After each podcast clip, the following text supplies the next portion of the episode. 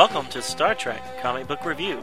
Our several year mission will be to boldly go where no podcast has gone before. We will be reviewing every Star Trek comic book ever published. These stories have been released by Gold Key, Marvel, DC, Malibu, Wildstorm, Tokyo Press, IDW, and others. Star Trek and all that the Star Trek universe contains is copyrighted by CBS Studios Inc. Hello and welcome to Star Trek Comic Book Review with Donovan and Ken, episode 318, recorded May 17th, 2020. So today we're covering eight stories from the Waypoint specials. Yeah. Eight. That's a lot of stories. That's a lot of stories. And some of them are fairly meaty. I mean, none of them as meaty as a real, like, a dedicated comic book story. But eh, some of these are kind of meaty, and some are short. Um, Right. It's a nice variety. That's that's cool. And I enjoyed all of them. Sometimes these other stories, Waypoints, you know, there's usually like one story that you didn't like. But Mhm. uh, I would say all four of these stories, or all eight of these stories, there's only one that I might not be as crazy about as, as I was the other eight, uh, other seven. But uh, One but even one. even that one was still kind of cool. So good job, Waypoint people. Yeah. Yeah, I agree. I think I'm about the same. It's the Janeway one I was kind of Yeah, that was that was the one I was thinking too. Yeah, but but it was still good. I liked it, but that's borderline. Right. The other the other 7 are are very uh, liked and some are really liked. Yeah, and the in the first one, all four of those I really liked, and I wasn't expecting to like a couple of them because of the artwork is a little Ooh. cartoony or goofy. Yeah, But then I ended up really liking the story. Right. Yes, we'll have plenty to say about artwork, I Yeah. think. But uh, but yeah, I liked it, and I hope that uh, I hope there's a 2020 Waypoint special. I haven't Yeah. heard of anything, but uh, I would love this to continue. Oh yeah, this is this is great. I, I think they found a really good way of telling Star Trek stories that doesn't necessarily have to be monthly. Right. So, which can be a little bit, I don't know. I guess people can get sick of it after a while. I don't know how, but Yeah. How do you get sick of Star Trek? exactly. Well, apparently enough people did. But what I like about this is that you're not constrained to even telling a story about characters you know. I mean, like in the first one, there's a story that has absolutely nothing to do with anybody we've ever met. That's true. But uh, It's but it's in the Star. Trek universe. Yep. Quite engaging. Like it. There you go. All right, so we just jump into the first one. Let's do it. Okay, so I'm doing the 2018 Waypoint Special. Some refer to it as Waypoint Special Number One. Cover artist is Josh Hood. Cover colorist is David Garcia Cruz. Production design letters Neil Uyetake. Editors Denton J. Tipton and Chase Marotz. Publisher is Ted Adams. There are specific artists within each of these four stories. But before I go to that, let me talk about the cover. So the single cover, I only found one cover, which is odd for IDW, shows five characters from the four different stories. So Ezri Dax is there, Q, who I wasn't 100% sure that was Q until I really started reading the stories, but it, it looks like Q. It's a, a side profile kind of thing. Spot the cat, Data's cat, and last but not least, Kirk and Spock are at the bottom. Kirk is holding a UFP flag in his right hand that has some little tattered bits at the bottom, which is kind of odd. And then he's holding a phaser pistol in his left hand. Spock is holding a phaser rifle, which I don't think I've ever seen Spock hold a phaser rifle, except, I mean, outside of the the second pilot, where no man has gone before. So, other than that one scene, I never saw Spock carry a rifle before. And he's looking like he will take feces from no one. So he's got an almost angry look on his face. He's a bad butt. Let me just put it that way. Look on his face, which is unusual for Spock. So maybe this will be an unusual story. We'll see. Okay, story number one is a post Deep Space Nine story with Ezri Dax, and it's titled Only You Can Save Yourself. Story creative team is, oddly enough, a creative team. So it doesn't say who did what that I can find in the book, but it looks like the writer and artist team is made up of Dave Baker, Nicole uh, Goux, Goux, maybe is that how you pronounce it? A silent X at the end, and Miquel Muerto. On the cover page of the book, it says that the writer is Dave Baker and the artist is Nicole Goux. Oh, okay. Well, thank you for the correction. Yeah, because when I look at the where the story starts, it all just mixes everybody together. That's what I was looking at. Oop, my mistake. Okay, so right. In the sick bay of a Federation installation, men, women, and children are huddled together as a locked door is blown in and three angry armed Andorians enter firing their weapons. They are sporting pro Andorian slogans and saying, Die, Federation scum! Somebody got out on the wrong side of the bed, I think. In response to the Andorian shots that are endangering her patients, shots are fired from a powerful Starfleet phaser. When the dust clears, the Andorians are neutralized, and Ezri Dax steps forward into the light from her place of concealment with a warm phaser rifle in her hands. She and a fellow Starfleet medical officer named Zenth are responsible for their patients' lives, but does not make her forced use of a phaser rifle any easier to stomach. She directs everyone in sick bay to start moving to Shuttle Bay 17, where she hopes to get everyone out of the compromised base via shuttle. The mental ghost of Lela Dax speaks to her descendant Ezri and gives her advice about leadership and responsibility. They find a door barring their way that they cannot open. The ghost of Tobin Dax, an accomplished engineer, suggests power to the doors have been rerouted away to the phase coil inverter cooling system. Ezri takes it from there and has an idea to reroute power away from life support to power the door's opening mechanism. It works, and they move forward until they hit a wide opening rip in the floor. With advice from Emony Dax, an accomplished gymnast, Ezri is able to get across the opening by swinging from cables and overhead piping to get to the other side. From there, she is able to get an emergency walkway extended that the patients use to cross to the other side. As they approach the hangar, they spot broken fuel pipes. The ghost memory of Torias Dax who was a pilot, warns Ezri that broken fuel lines may spell trouble if the shuttle they intend to use is not fueled up. A loud, screeing noise deafens Ezri and her group as two angry Romulans jump out of the shadows and attack. As she heads to the deck, against her will, Ezri hears the ghost whispering of Joran Dax, who was a musician and, oddly enough, a murderer. He tells Ezri the deafening noise indicates the asteroid installation is reaching critical mass and will kill them all soon. Ezri is energized by the gloating voice of her evil ancestor and kicks the Andorians off her.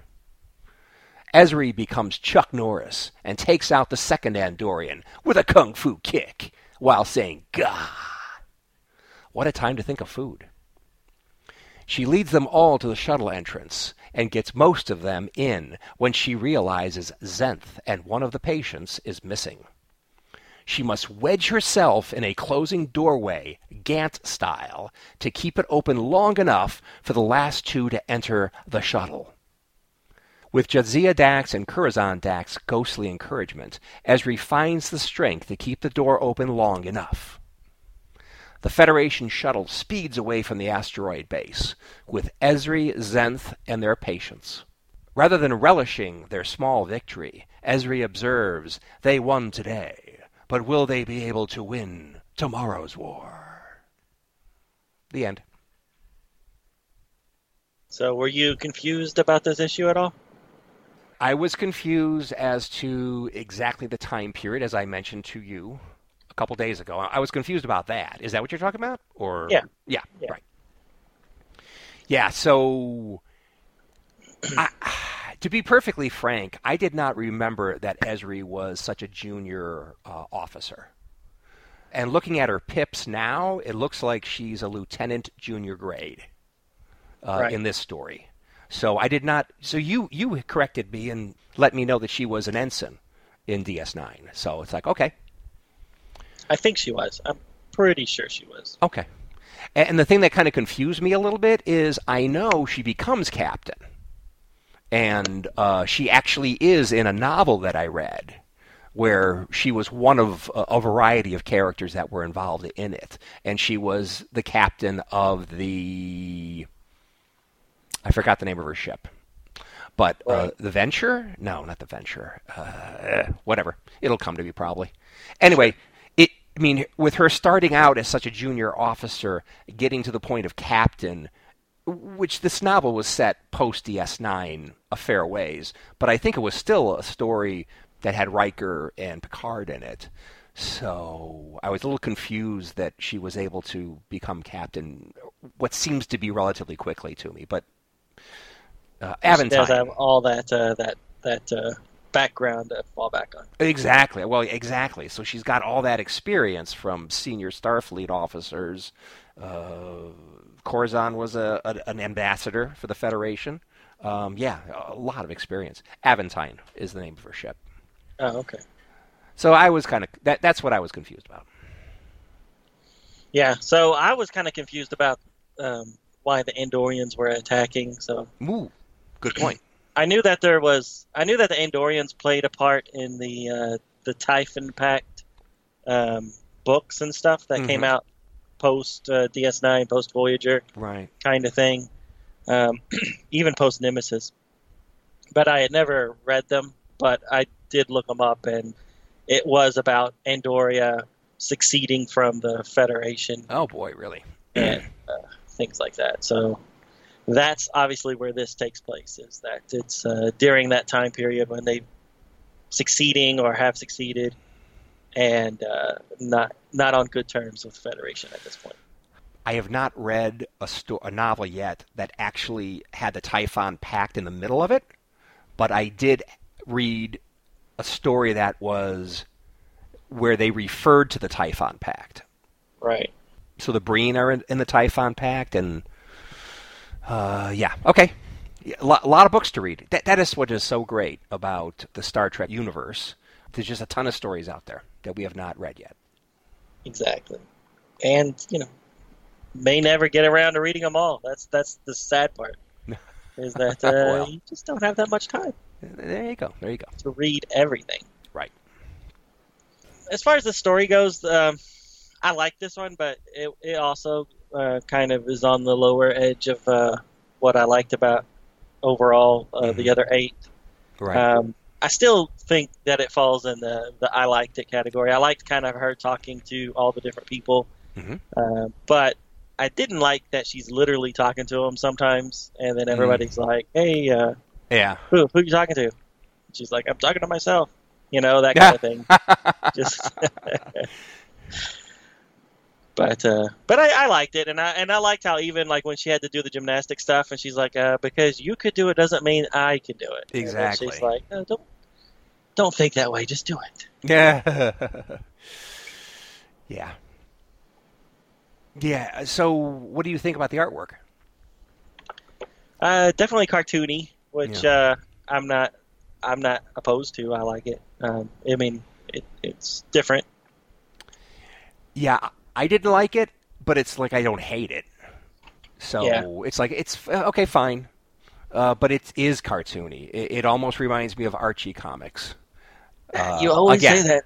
Yes. So whenever I see kind of childish artwork, it often reminds me of Archie comics. I still don't know how uh, how that show Riverdale. How, I don't know how that show could even be on. Anyway, um, and as in particular, there's one particular part where I think it was one of the first times where the first ghost uh, memory comes up to her, Mhm. and she's standing next to uh, the the tall blue uh, guy that doesn't seem to do much, but is like her buddy, her partner in crime, whatever. And she's in between the two, and she is drawn. She looks like a teenage boy. I mean, she looks Ezra or the ghost? Ezri. Okay. Ezri. Ezri is drawn like a flat-chested teenage boy, short hair. He looks almost like he could be a buddy of Wesley, back when Picard was kicking Wesley off the bridge. No children on my bridge. Um, and I mean, look at that. It's like it looks horrible. I mean, Yeah, she was always a short woman. well, she's a short woman, but I mean, she's really a cute woman, quite frankly. That actress, I think, just look at those eyes. But look at her. I mean, she's drawn like a, a little boy. I don't know. I, I just thought I objected to that particular panel. However, towards the end, when the shuttle is streaking away from the apparently asteroid base, I think that's pretty cool looking. I think the shuttle was nicely drawn and a nice little reflection of a nearby star in the in the windshield. I think that looked pretty cool. Although it does kind of look like uh, flames are coming out of the back of the uh, shuttle, but still, it looked that that part looked good. Yeah, it's a different design. I haven't seen that design before. Yeah. Um, yeah, I, I like that part, and I like the, I like the I like the artwork. I like something different like this. Yeah, it's different. It's And different. uh, I don't know. I still think she was cute often in this in this story. It- yeah, and you know, there's some good butt shots too. But I'm saying in this particular panel, she was drawn to look like a little kid.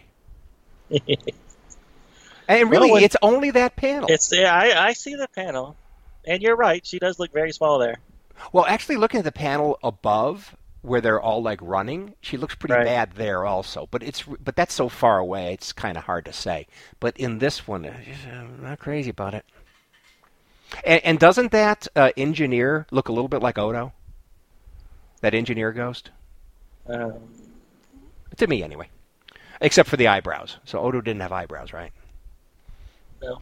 Anyway, oh yeah, I kind of see it with the ears. a little bit. Yeah, the ears are on all, everybody. Almost look Vulcan on all of them. They all have very prominent ears. Yeah, At times, with Ezri's hair, it looked like she had Yes. I agree. Like that one with the engineer. Uh, she, Right. the, the, Yeah. Her sideburns are coming down just, just the right way. It looks like Vulcan ears. Yes. And so I looked up the actress, uh, Nicole Boer, Or beers, uh, uh, yeah, something like that. B O E R. Okay. And it's interesting seeing a picture of her back then and now. So I've got a picture. I, it, there was also a picture of her, uh, a more recent one, and it's like, oh my god, I am old. Because she's, I mean, she's still a beautiful woman, but she looks pretty uh, wrinkled, like she might have been out in the sun a lot. But um, it's like that just indicates how old I'm getting. Did you look up her age? What what year was she I- born? That'll, I that'll don't. make you feel old. probably, yeah. She was, she was like born in the '80s or something. Anyway, probably. I have no idea what her age is.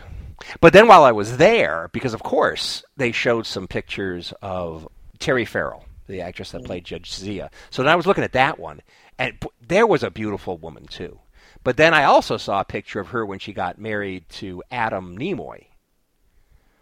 And I'm looking at that picture like, oh wow, she's gotten older too. Oh well, A- Adam Nimoy is any relationship to Leonard? his son. Really? They're married? They're married. Huh. Isn't that odd? That's really odd. know that. That's right. That's crazy. Because Adam Nimoy is an okay looking middle aged guy, I guess, but he's certainly not anything to write home about. And Terry Farrell was always a beautiful woman. Um, but, uh, yeah, I guess they. Uh, they met somehow through some Star Trek thing, and uh, they got married. That's cool. It is. Now the um, the the the special uh, what we left behind, the Deep Space Nine Mm-hmm. special. uh, Right. She's in. She's in it. So, and I think it's a fairly new movie. So definitely uh, was. Uh, I think I've seen. I've seen her what she looks like currently. Right. Both of them. But they never mentioned that uh, Terry Farrell married Leonard Well, Nimoy's son. That's there. Maybe that was more recent, or they figured why mention it. Yeah, why mention it? Yeah. But you definitely need to watch that special if you haven't watched it. It was definitely worth I. I watched the beginning of it. I really should get back and see the rest of it. Yeah. Was that the one Was that the one also that they were uh, kind of like saying, you know, uh, we really should um, update the series and re-release it in Blu-ray? W- was that the one they were always also Uh, saying? I don't that? know. They, I don't know if they say that, but they do talk up. They, basically, the structure of the show is uh, the writers coming up with a season eleven or season eight, whatever. the Oh, season. uh, uh, uh, another one. Okay, yeah. So they're like, what if we brought it back to do a season today? okay. Where would the story have taken us? And so they just talk about it And they in, just- in interviews. Yeah. So there's like uh, there's interviews with all the cast from past past. Uh, you know, they're talking about making it, but then they keep cutting to the writing room, and they're and those guys are coming up with what could happen in another in in the quote unquote next season. Okay, And- so I haven't seen that. Yeah, and I'm it's really good because then they a- even show one. like little uh, like drawings and stuff of what what their proposed season would be, Sure. which doesn't fit with anything that we know of Star Trek. So uh, obviously it's it's just fanfic, but uh, 'cause they they didn't use any of this in the books or the uh, Picard or anything like that. But Right. uh, but it, it's interesting to watch anyways. Okay, so I, I should go and take a look at that. But back to this issue, um, I did like the Andorians, how they kind of drew them. Some with the looked like some of them had the forehead antennas, and some of them had the the back antennas. Oh, I didn't notice that. Back antennas on the back of the head. Yeah, you know, originally they had antennas Oh, in that's the back right. of their head, In the back of the and head. then and then in Enterprise they Flew put into the front. in the front, and that's kind of been Ah. what you've seen going. You know, that's usually what we see most of the time now. Right. Good point. Right, which in the expanded universe they have described that as two different Species. that well, not species that Andorians have four genders.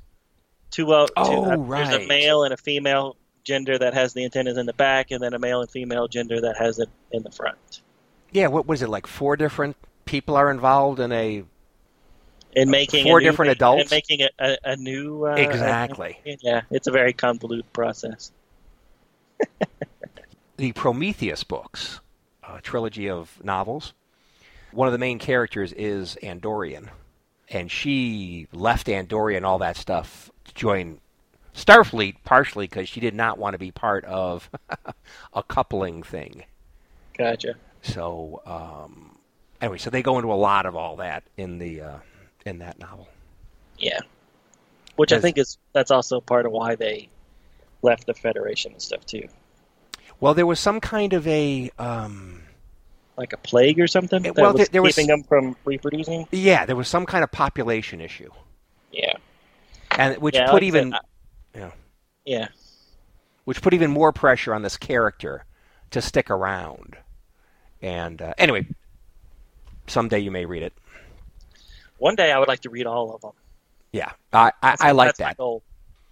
Yeah, so it was uh, the the cat. Yeah, it's it's worthwhile. I really do enjoy the uh, the trio of books. The Prometheus books; those were originally written as uh, German books that were later translated into English.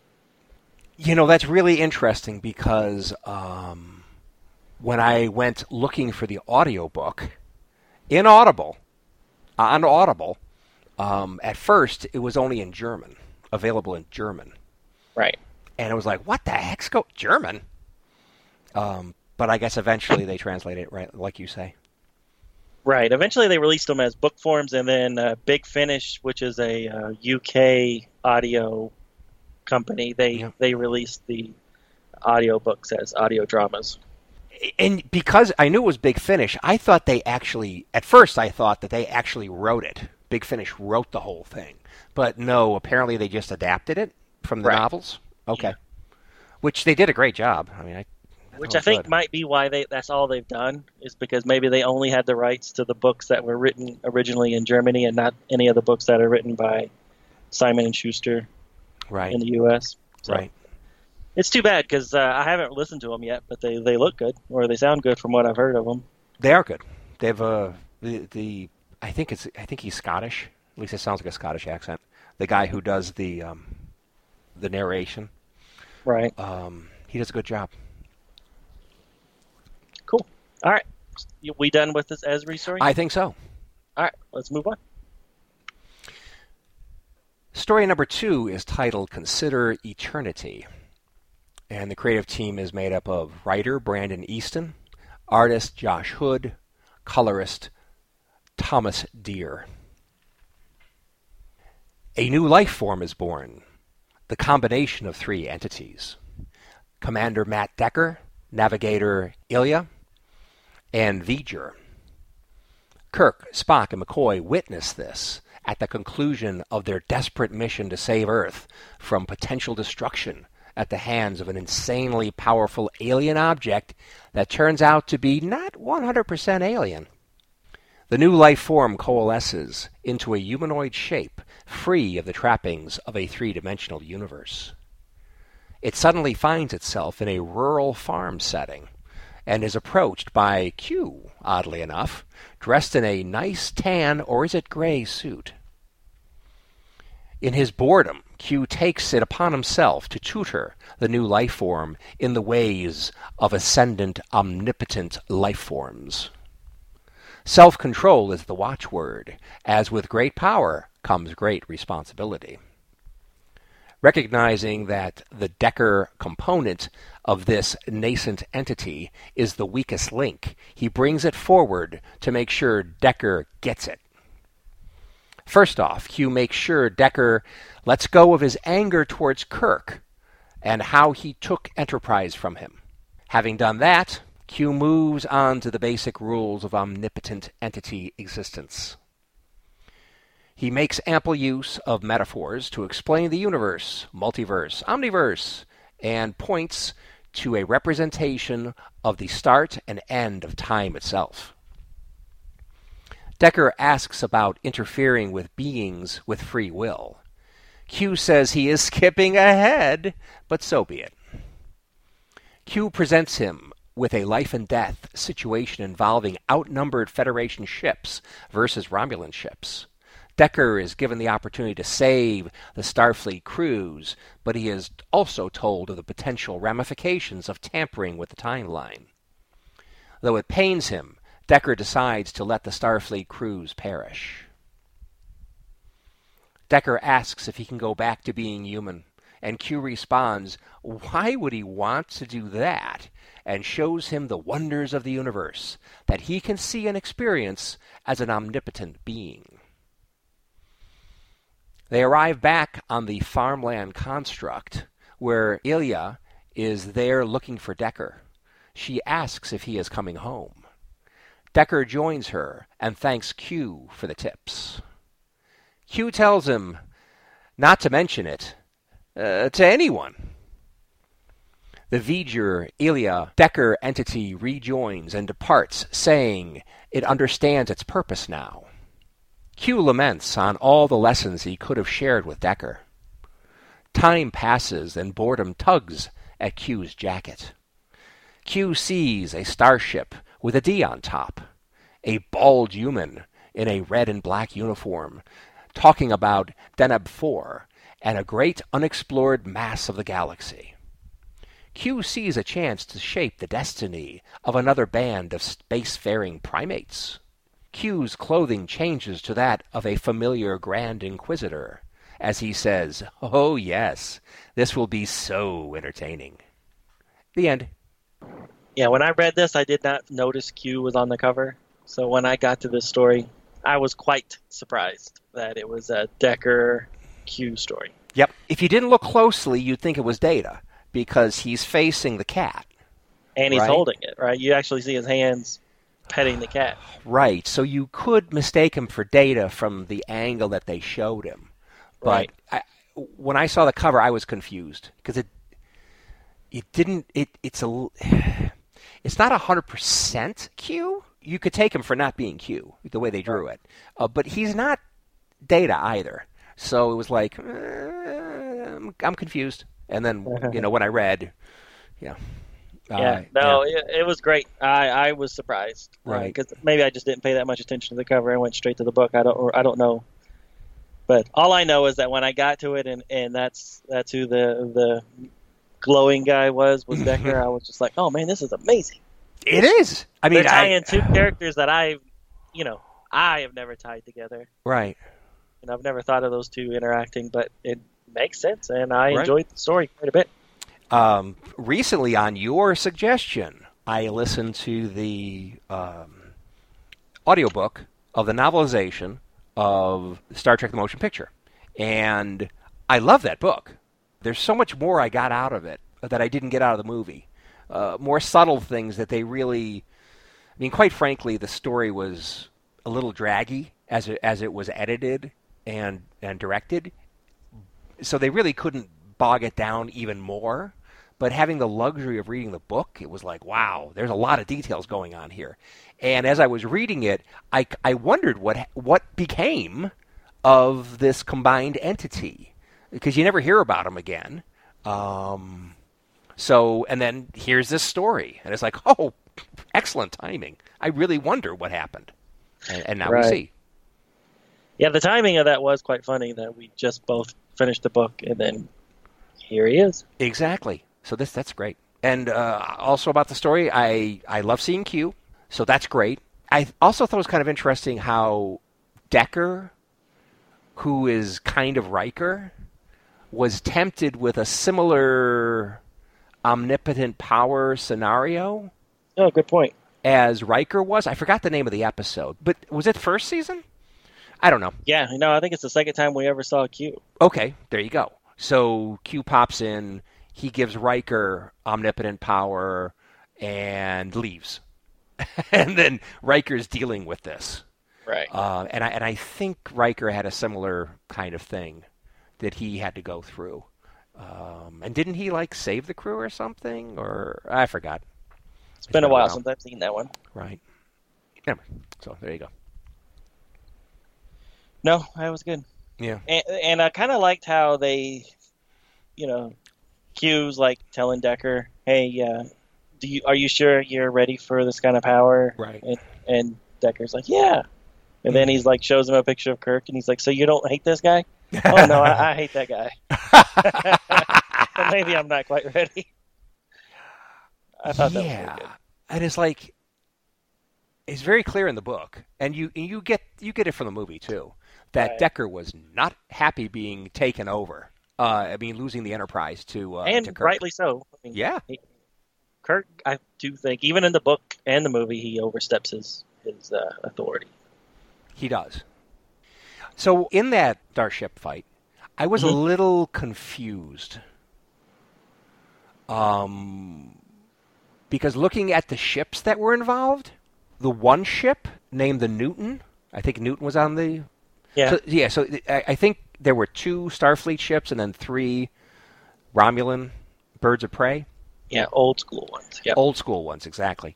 Um, exactly. So, so that's part of it too. The thing is, the the one ship, the Newton, has a primary hull design, which I'm familiar with from Eaglemoss, and they've got a ship that's a purpose-built warship, and and that is like after the Enterprise, but like on the heels of the Enterprise, the original Enterprise, NX-01.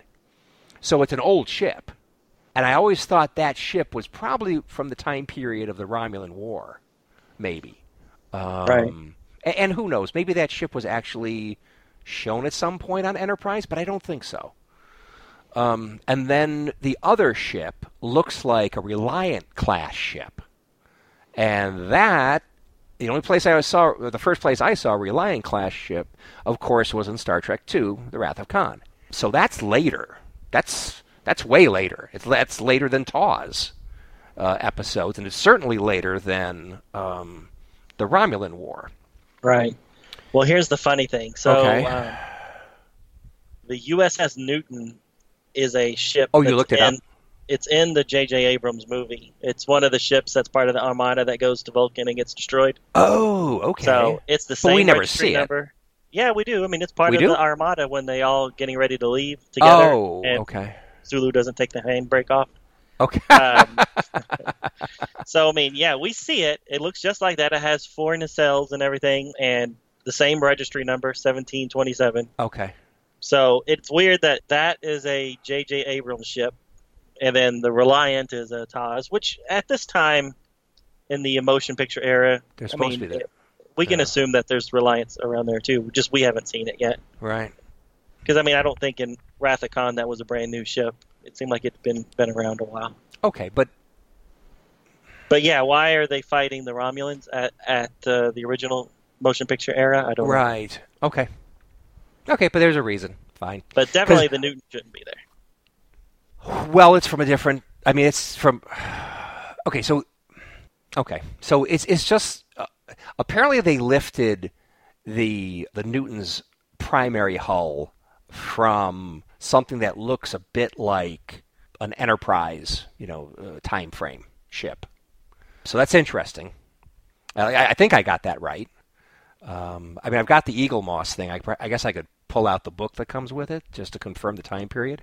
But I thought that was like around the, the Romulan War. Anyway, in the bottom bottom line is I thought it was a bit of a mishmash, kind of a mashup uh, of ships that didn't quite belong together. So I wasn't sure if that was because Q is supposed to be omnipotent, but as we see at the end of this story, which I thought was so cool, how but the time period when he's showing Decker all this stuff, he's not actively involved in humanity, to the best of our knowledge. He's not Right. actively involved in Starfleet. Yet he's whipping up something that'll resonate with Decker. So was it So he, because you think he put the battle together, or I thought he just took him to that battle that was actually Well- happening. but who knows? I mean, Q could do anything. He could have whipped it up. So yeah, I, I wasn't sure which one was the case. Did he just take him to uh, something that happened in the past and he just popped him in, or did he just whip it up uh, based on I don't know information Decker's mind? I wasn't 100 percent sure, but I did think it was kind of an inconsistent uh, mashup of ships. Yeah, well, definitely the uh, the old TOS ships with the new um, designed Reliant definitely was a little off-putting. Uh, 'Cause those new old from a ships, TOS those- standpoint, Uh, well, I'm talking TOS about the- movie.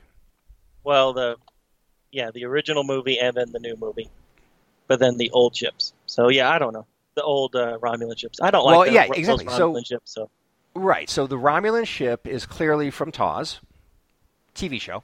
TV show, The Reliant is clearly from TOS movies. Motion picture. Yep. Exactly. So later, Era. later in Right. time, different era. And then we've got the what the Newton, and and again that half, that that like half nacelle, uh, just reminds me of a of a different one. But you're right about the four, the four nacelles. You can't really see it that well, but I guess there are four nacelles. Right. Uh, okay, cool. So I'll have to go back and watch the 2009 movie and, and just skip forward to where they were all zipping out. Anyway, Right. it just seemed like an interesting combination. It, it is interesting.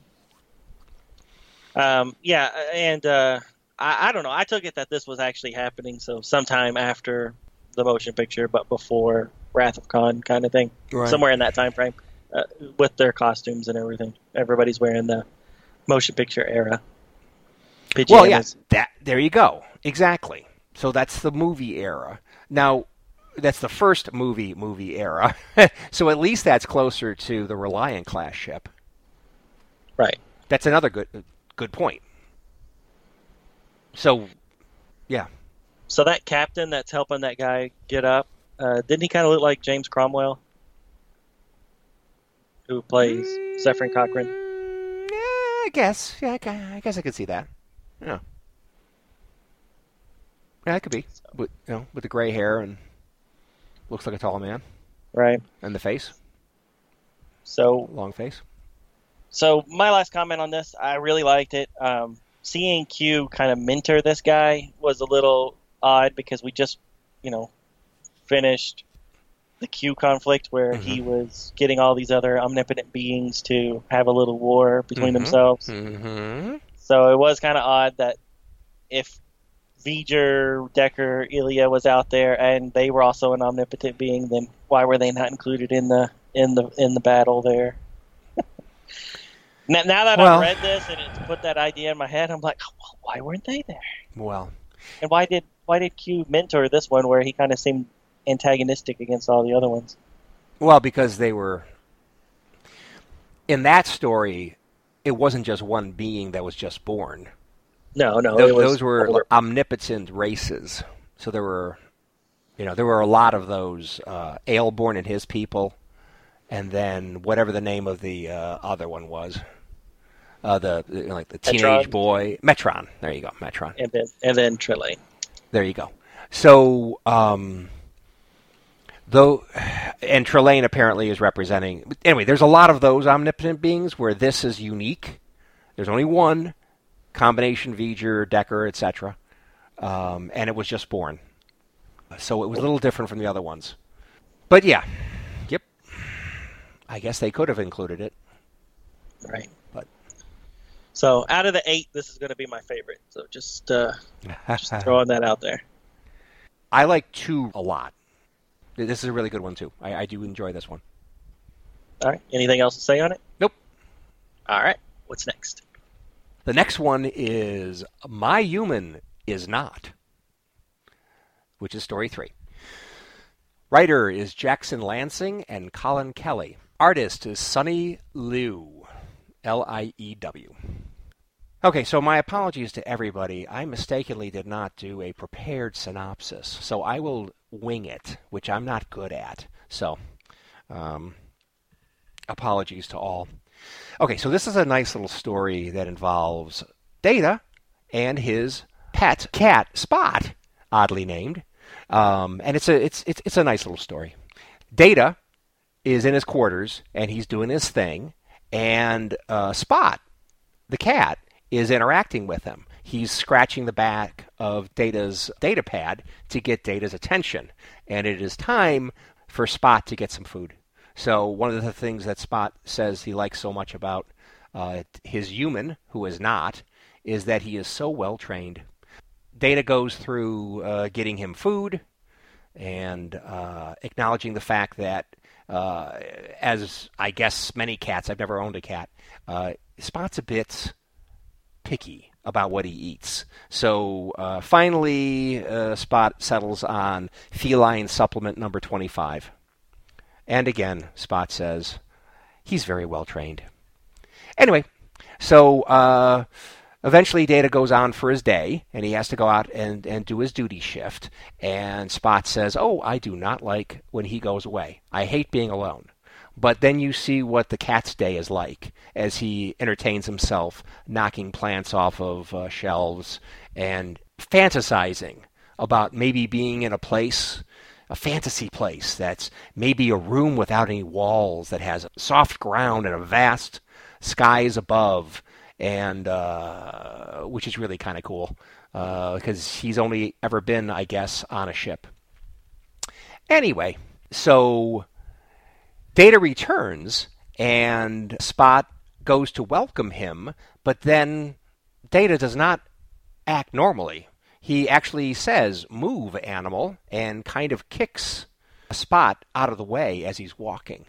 So uh, then Data sits down at his workstation and, and does some things, and he is acting very oddly, not like Spot's uh, master at all.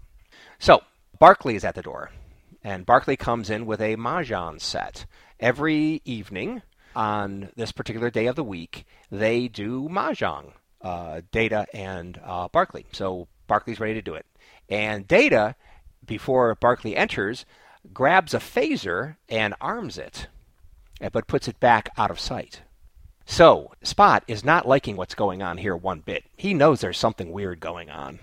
And in the end, Data is trying to get rid of Barclay, but when Barclay refuses and says he will take his duty shift, which is the reason that he that Data is giving to get rid of Barclay, Data uncharacteristically grabs the phaser out of his desk and says to Barclay, "You shouldn't have come here, flesh bag." And then Spot says, "Uh oh," and leaps at Data with a big And bites into Data's hand, of which uh, Data reacts unusually like a human and drops the phaser and ends up uh, getting scratched in the face by Spot And then uh, Barclay knows enough that this is not Data and uh, calls security as uh, Data knocks Spot against the wall and says, Off, damned cat. So uh, Barclay says, This is not Data. Data is Lore. And then uh, lights out for the cat as it goes hurling against the wall. Sometime later, the cat wakes up in sick bay, and Dr. Crusher is taking care of it. It was injured, and it turns out that that wasn't Data, it was Lore. So somehow Lore got onto the, the ship and replaced Data and was carrying out some nefarious deeds when Barclay interrupted him, and Spot turns out to be the hero. How wonderful. So Data is definitely getting down to where Spot is being uh, taken care of, and Spot wakes up groggily and sees uh, Data, and he knows this is Data. This one is mine. He is not, and yet he is human. And that's how it ends with uh, Data taking care of Spot back in the uh, his quarters. It's so cute. I'm about to cry. Anyway, that's the end. I like I like this story. Yes. It's a cool little story. It's nice and light. It's cute. I was not expecting to like it, and I've seen like pictures of this mm-hmm. in previews and stuff uh, in other Star Trek comics. You know, they were kind of like advertising this one, mm-hmm. and it was this story that they always put up there, like the first page or so. Mm-hmm. And I was just like, "Oh man, that one looks bad." but when I actually read it, I was like, "You know what? Uh, this this might be up there with one of my favorites out of these that we we read today." Yeah. Uh, for whatever reason, I really liked it. Just how Spot was like, "Oh, he's so he's such a nice human, soft hands, mm. and uh, you know the way he was categorizing how his day goes with with uh, with the events that Data does. I liked it. Right. Yeah. So seeing the world from the cat's viewpoint, it was like a Data's Day episode, but it's Spot's Day, and I thought that was pretty cool. And they even interjected a little bit of uh, peril, a little bit of a a thing where Spot gets to be the hero. Very good. Right. Very Stops nice. war. Exactly. You know, again, you don't have to have ship battles all the time. It's a nice little story within the Star Trek universe. Right. Thoroughly enjoyed it. Liked it a lot. So um, I like the end when it was like he may not be. Uh, the other people don't see him as it, but he's human or whatever. He's my Mhm. human. Yep. Something like that. Though he's not. My human, though he's not. Right. But uh, it reminded me of the you know the eulogy that Kirk gives uh, Oh. Spock Right. at the end of Star Trek Two, Right. which is The funny because The most human soul he has ever met. Yeah, in all my travels I've Exactly. never met anybody so Human. And you got to say it right. Right. Human. So what's funny is that um there's a TV show called uh, Harley Quinn, which is on the Yep. DC streaming app. Oh, okay. It's it's a very vulgar uh, cartoon about uh, about Harley Quinn. okay. Haven't But anyways, uh, there's a, a character named Clayface who's Mhm. voiced by Alan Tudyk. I don't know if you know. Oh, yeah. also Oh, yeah. from uh, Firefly. Firefly. But anyways, uh, I, I love Alan Tudyk. But he Yeah. plays this this actor, you know, who, who's Clayface is an actor that got deformed into the monster. But he's always like doing these like little monologues and acting, you know, that kind of thing. But there, there's that episode where somebody dies, and then he just busts out and starts doing this long eulogy yeah. and it's the eulogy from Star Trek 2. so, so I'm watching it, and then I start quoting it, and, and then he gets to the part where he's like, "In all my travels, I've never met anybody so human." oh, I was laughing so hard, and my wife was like, "What's that from?" And I'm like, "It's from Star Trek." That's great. Yeah, it's hilarious. Okay. So the show is serious and vulgar, like made for made for adults apparently. Sure, but sure. It is very it's it very welcomes the idea of in- injecting uh, humor. Oh, it's it's hilarious. I, I, I, the first couple episodes, I didn't care for it, and I was Yeah. just like, I'm not gonna like this show. But I'm glad I stuck with it because once it starts going, it's like it actually is a real. It's actually has a real long story arc and stuff, and it's Mhm. like it because at first I thought it was just gonna be a bunch of little standalone Mhm. vulgar episodes. Yeah. But then once you get past the like the third or fourth episode, you're like, oh wow, this this is one long story, and Mhm. it's actually really good. I highly recommend watching it. okay. Another thing for my list. Uh, But that's only available through the DC. Streaming app. Streaming I, I think it, it'll probably be available on uh, HBO Max when that comes out. Ah. But uh, but as of right now, it's only on DC streaming. Okay. But definitely worth it. You should watch it. Okay. Good stuff. Half an hour episodes or full yeah, hour? yeah. Or Short, twenty-two Okay. minute episodes. Oh. good. Yep. Easily consumed. Exactly. Yeah, and it's very funny, and they throw in a lot of meta jokes, so it's all good. good. Okay, so that's that's all I have for this one. You anything? Um, Artwork? You want to say you anything about the kind of artwork? mentioned it. I love the artwork. It was very Very different. yeah, Very different. But it Rather works. yeah, because it's like it's not how we see the world; it's how the cat sees the world. Oh, so okay. everything would be a little different. I thought. hmm Um, my only thing was the same thing you mentioned. He uh, Lore acts very human when he gets bit. I don't think that that would have hurt him like it would hurt a human. No. And uh, for him to be like drop the phaser and smack the cat around, say "you Mhm. stupid animal," that was. Uh, Yeah. I don't think that to being an android he would have done that. Yeah, that was a little. I think there was a little continuity faux pas, but whatever. Yep. Well, yeah, Forgiven. I can't have him kill Spot or Barclay, so I was No. okay with it. Yeah. All right, that's it. All right. Okay, now this is an interesting one. Um, I didn't like it at first, but then when I when I figured out what it was, I liked it quite a bit, especially what it ties into. Okay, the last story is called Histories. Writer and artist is Matthew Dow Smith, so he is Mr. Everything, except for colors, which is done by Sean Stephen Strubble.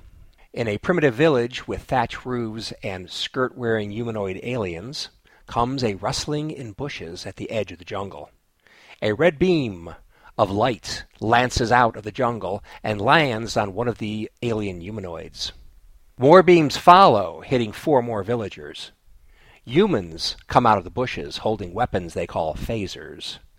The first three invaders move forward deeper into the village, followed by three more.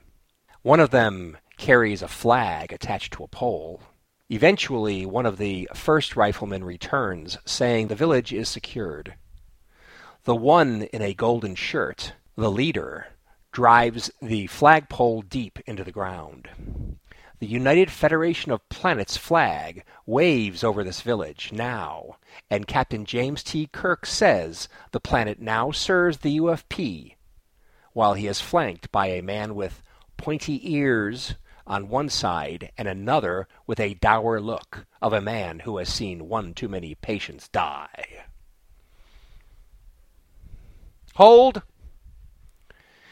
The hologram recreation of what the presenter calls the massacre of D. Non Doc is meant to be instructional of historic events. The presenter goes on to say that humans from the Federation of Planets was their race's first contact with aliens, and they could not have been worse people. He says the Federation killed and took over entire civilizations to feed their warlike, never ending expansion machine. Their goal was to take over the entire galaxy, and they called it the Prime Directive.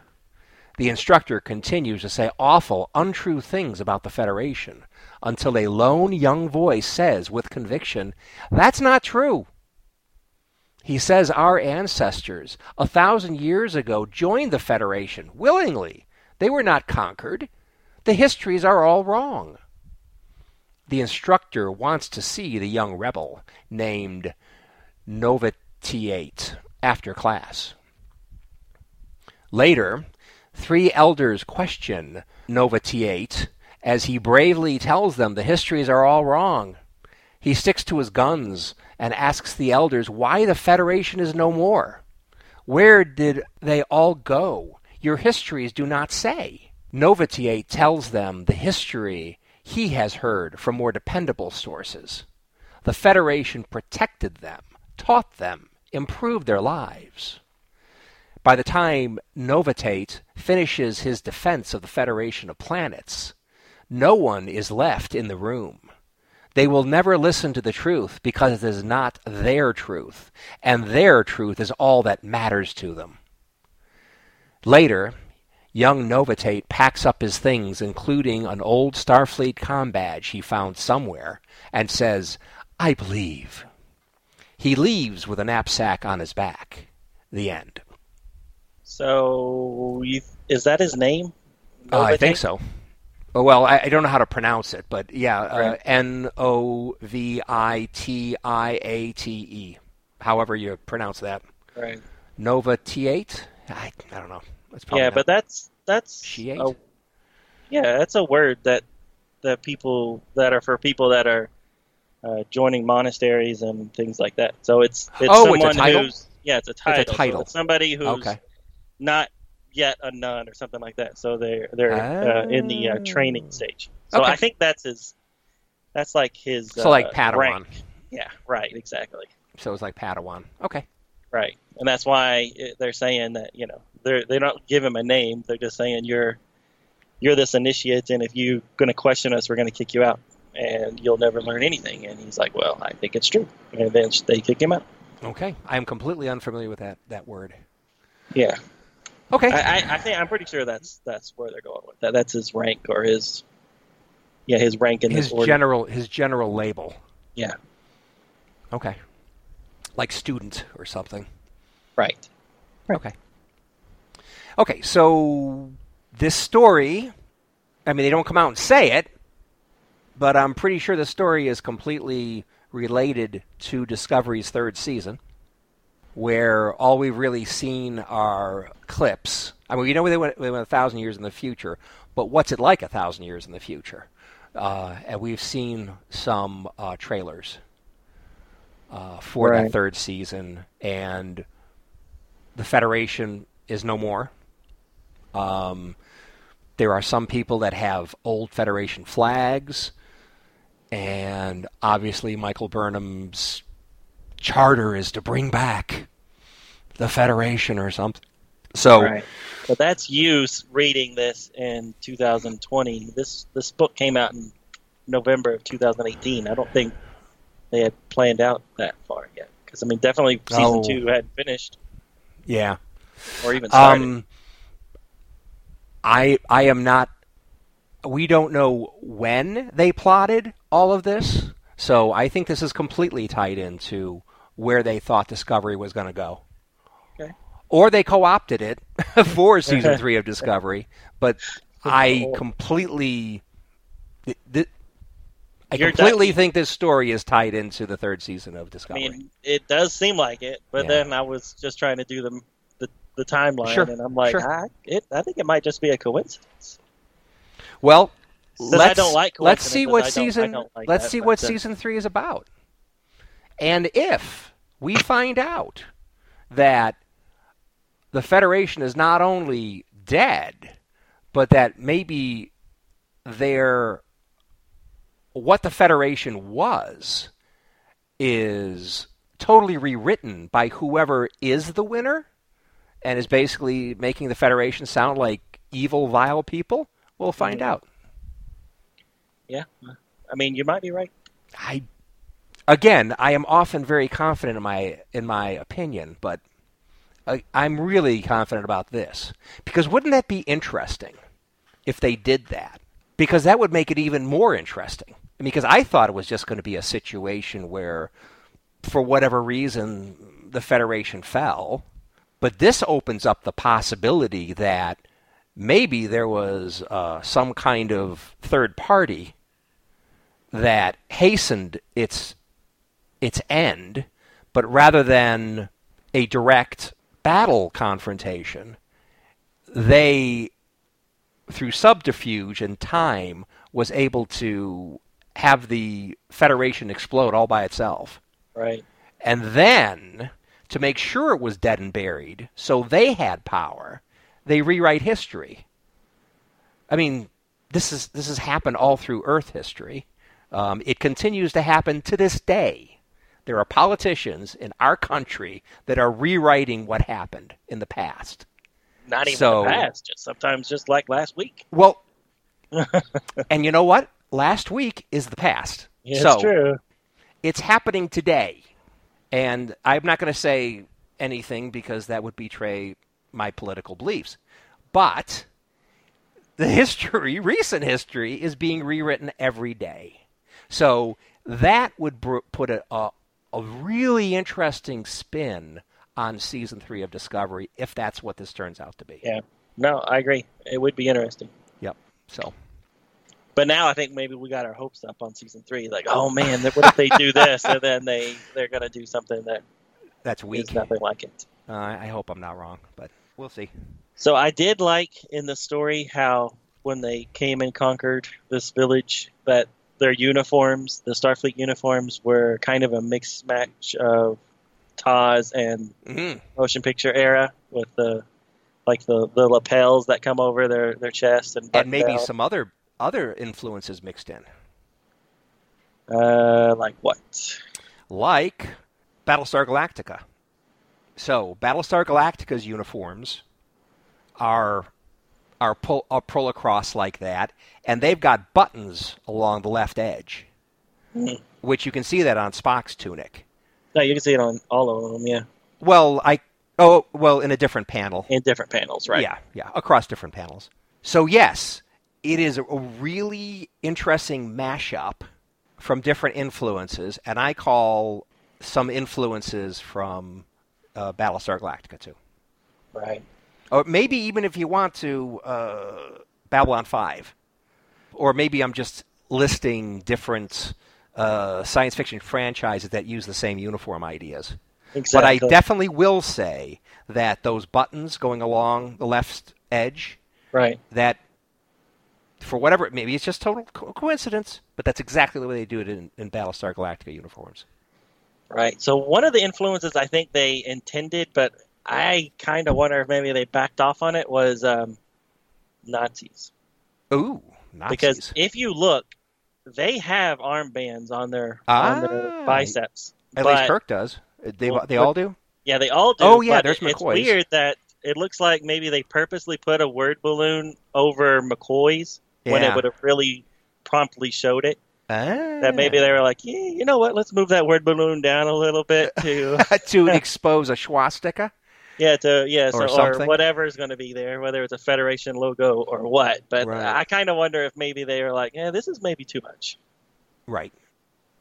Uh, but again, total speculation on my part. Maybe Right. they always intended to not show what was on the armband. I don't know. Right. Or they want you just to get. I mean, because if they show if they showed the UFP symbol, then maybe you wouldn't get the Nazi thing as strongly. Where if you just show an armband, Right.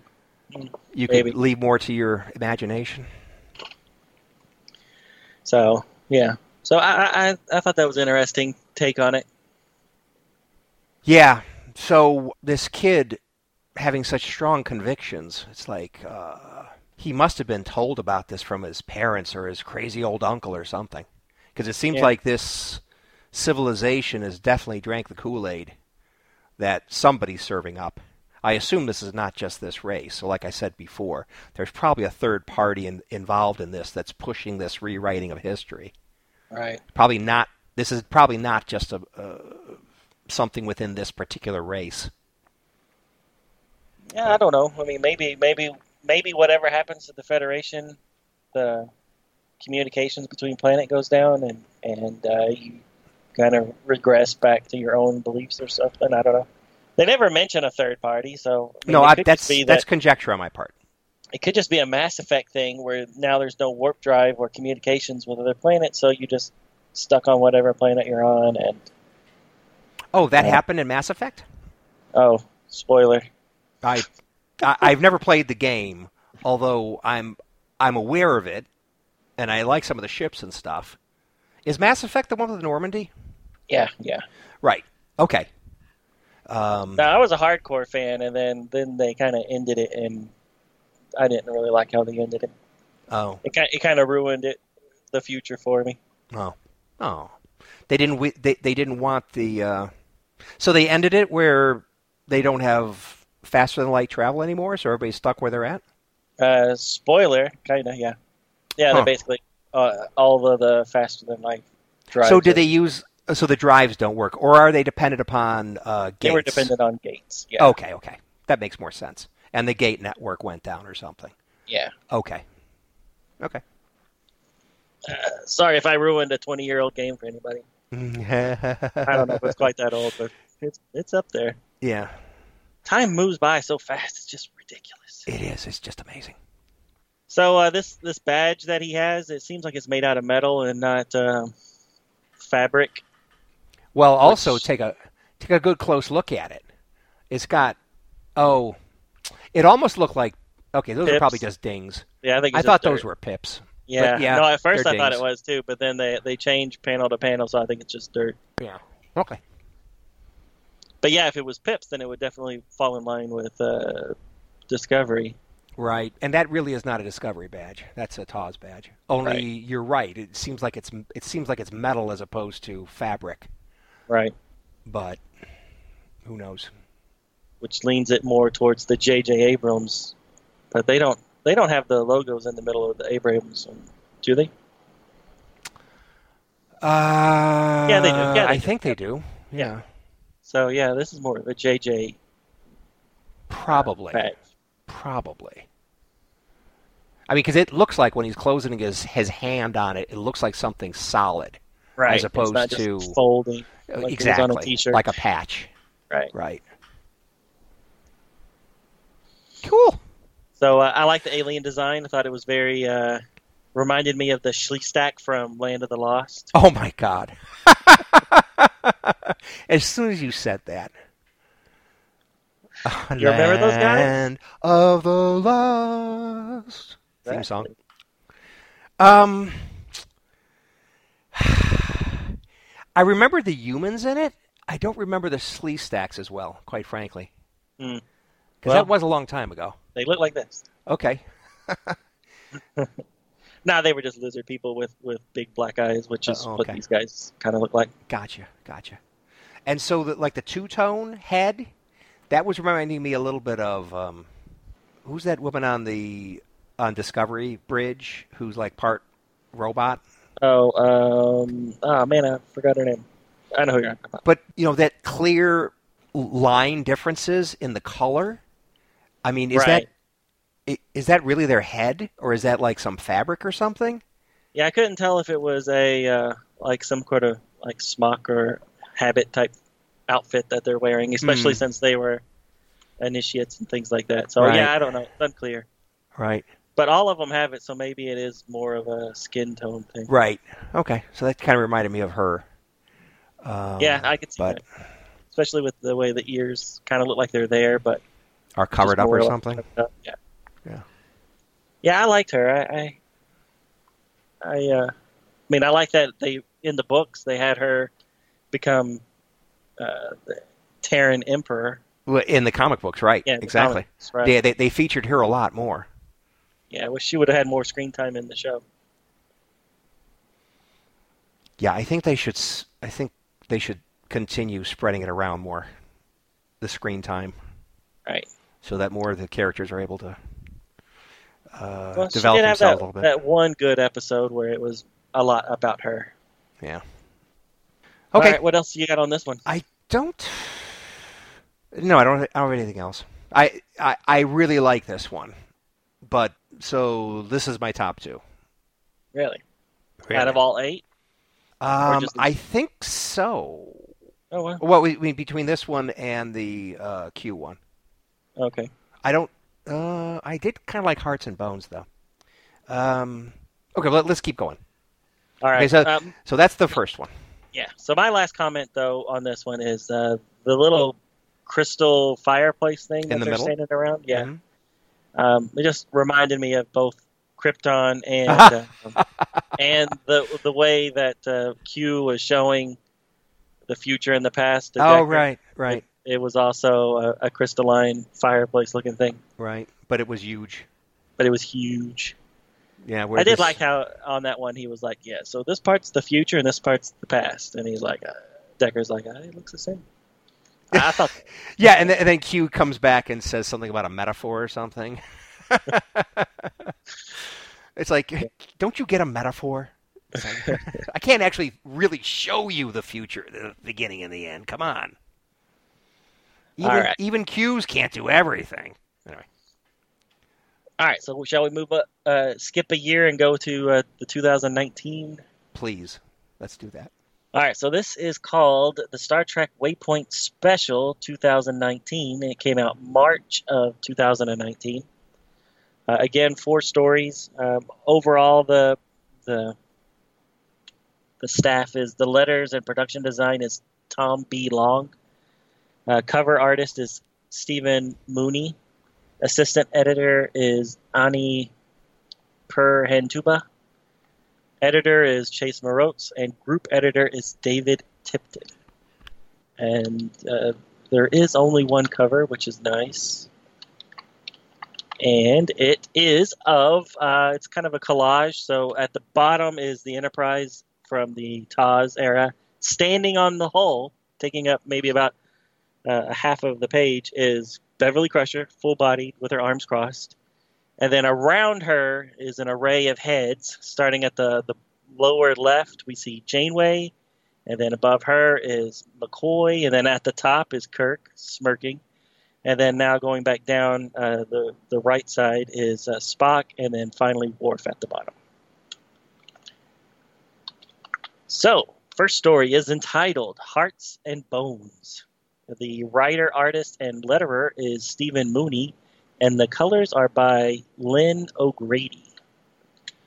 So it starts off with McCoy seeming to have struck out with some woman he is talking to through a closed door. She seems to be offended by something and bids him goodnight. Frustrated on how things went and returning to his quarters, McCoy bumps into the last person he wanted to see Spock. Spock offers him his assistance, but McCoy resists and heads to the bridge to inform the captain that he will meet the man in his quarters as soon as the captain's shift is ended. Later, when Kirk arrives home, he finds McCoy along with a bottle of booze. The two talk about the disastrous evening. McCoy wants to know how Kirk is so suave and good with the ladies. And then Kirk points out that maybe McCoy has uh, not made things easy for himself since he is going after a Vulcan woman of all people. The woman we learn is there to watch McCoy perform an operation in the morning, and McCoy has fallen quite smitten with the lady. The next morning, oh, the next morning, McCoy, Nurse Chapel, and the visiting Vulcan, who we learn is named Dr. Tahan, meet to start the operation. takes a little over two hours. Tahan says she's impressed with his abilities, but accuses McCoy of being distracted for some reason. McCoy disagrees, and when Tahan leaves, she confirms that she'll be seeing him later for dinner. We learn that dinner is actually in Kirk's dining room, and it includes Kirk himself, McCoy, Spock, and Tahan. Tahan states that she quite enjoyed the meal. Spock and McCoy then start a bickering match, which is pretty normal, but then it seems to escalate very quickly, and Kirk has to actually stop the two like a parent scolding his children. Tahan then leaves for the evening. McCoy rushes out to stop her. They talk, and she states that she was not offended by the outburst earlier, and states that if she ever makes it back to the ship, she's going to look him up. Spock then arrives, and McCoy swallows his pride and asks the man how to woo a Vulcan. Spock's advice is to not try. McCoy has another outburst and sarcastically thanks Spock for being such a big help. Spock simply says, You're welcome, and he leaves. McCoy then contacts Kirk over the com to see if he's up for another drink. The end. Oh, I love that humor at the end. That is great. that is what makes the terrific trio terrific. It's how they interact with each other. Right. So McCoy finally avails himself of Spock's advice, and Spock says, "Don't even try." and then McCoy, of course, sarcastically thanks Spock for his advice, and Spock either is oblivious to the sarcasm, which I don't think is the case, but he actually takes advantage of the sarcasm to ignore it and say, You're welcome, Doctor. I knew I could be of help. And then McCoy's clawed hands are wanting to be around Spock's throat. Oh, I love it. That's great. No, that's pretty funny. Another this this story is another example. You don't have to have, you know, ship battles and blah blah blah. No one even drew a phaser. It's just a group of characters interacting with each other, a nice bit of humor. I, I really enjoyed it. Right. No, it was good. Yeah, I just wish that Tahan was in a little bit more. Because, uh, I mean, I would have liked to have known why he was so smitten with her and things like that. A Vulcan woman. Can you imagine that? Oh, that's so funny. and, and when when Kirk says, uh, "You could have, you, you could not pick a more difficult uh, target of your affections to go after, could you? You know, Bones." And Yeah. it's like I was thinking, what's the deal with this woman? And then we find out.